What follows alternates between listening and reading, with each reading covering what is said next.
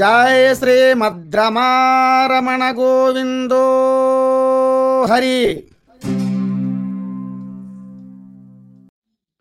సోదర సోదరీమణులందరికీ నా ప్రణామాలు. ఈ ఎపిసోడ్లో మీరు వినబోతున్నారు మన దేశ స్వాతంత్రం వెనుక ఉన్న కథ.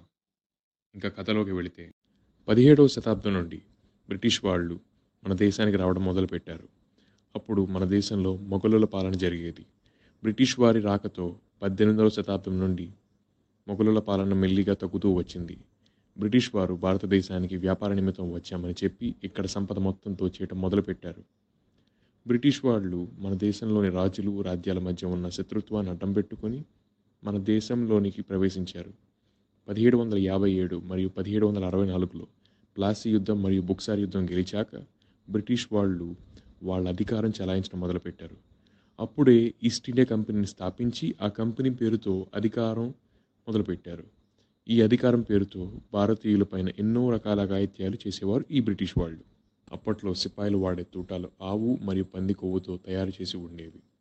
వాటిని దంతాలతో తీసి వాడవలసి వచ్చేది. అప్పుడు హిందూ ముస్లిం సిపాయిలకి అది చాలా ఇబ్బందిగా అనిపించేది. బ్రిటిష్ వాళ్ళు ఈ భారతీయ ధర్మాలకు వ్యతిరేకంగా చేసి క్రైస్తవ మతాన్ని వ్యాప్తి చెందించడమే లక్ష్యంగా పెట్టుకున్నారు. సిపాయిలు దీన్ని ఎదిరించడానికి ధైర్యం చేయలేకపోయారు. అప్పుడే మంగళ్ పాండే అనే ఒక సిపాయి దీని వెనుక ఉన్న నిజాన్ని కుట్రల్ని బయటికి తెచ్చి వారిలో చైతన్యం తెచ్చాడు. దానితో పద్దెనిమిది వందల యాభై ఏడులో సిపాయిల తిరుగుబాటు ప్రారంభమైంది. పద్దెనిమిది వందల ఎనభై ఐదులో ఇండియన్ కాంగ్రెస్ పార్టీని స్థాపించారు. అప్పట్లో కోల్కతా మన దేశానికి రాజధానిగా ఉండేది. అయితే పంతొమ్మిది వందల ఐదులో బెంగాల్ వాళ్ళు ఆంగ్లేయులకు వ్యతిరేకంగా నినాదాలు చేయడం మొదలుపెట్టారు. అది చూసిన లార్డ్ కర్జన్ బెంగాల్ వాళ్ళను విడదీయాలని చూశాడు. అప్పుడే బంకించంద్ర చటర్జీ రాసిన వందే మాత్రం ఉద్యమం స్టార్ట్ చేశారు.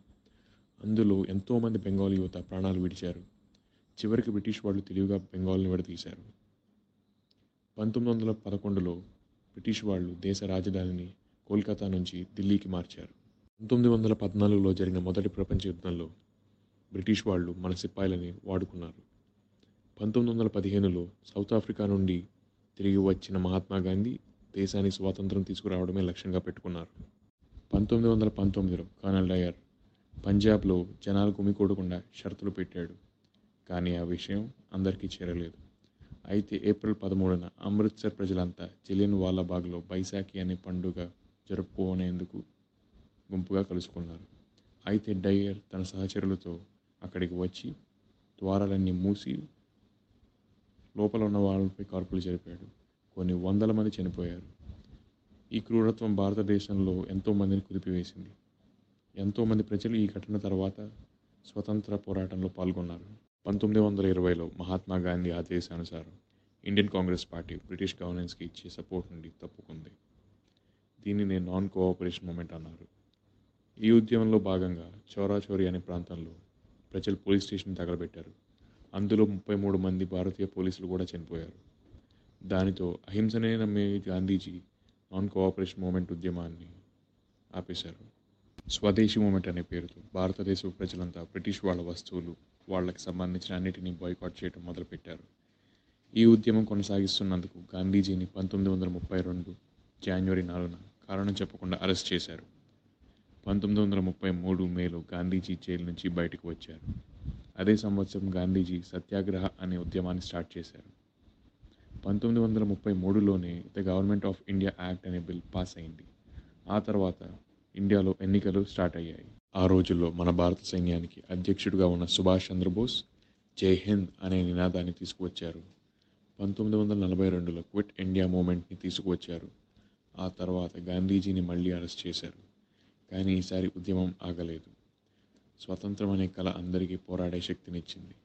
అరెస్ట్ అయ్యే భయం కానీ చచ్చే భయం కానీ ప్రజల్లో పోయింది. పంతొమ్మిది వందల నలభై ఆరులో మొహమ్మద్ అలీ జిన్నా అనే వ్యక్తి ఒక ప్రత్యేక ముస్లిం దేశం కావాలనే ప్రస్తావన తీసుకొచ్చారు. అందుకు కాంగ్రెస్ నేతలు ఒప్పుకోలేదు. ఆ తర్వాతే రేగింది చిచ్చు. దేశంలో హిందూ ముస్లింలు సోదరులుగా భావించే వాళ్ళు కొట్టుకోవడం మొదలుపెట్టారు. బద్ధశత్రువులుగా మారిపోయారు. దేశం మొత్తం విషాదంలో మునిగిపోయింది.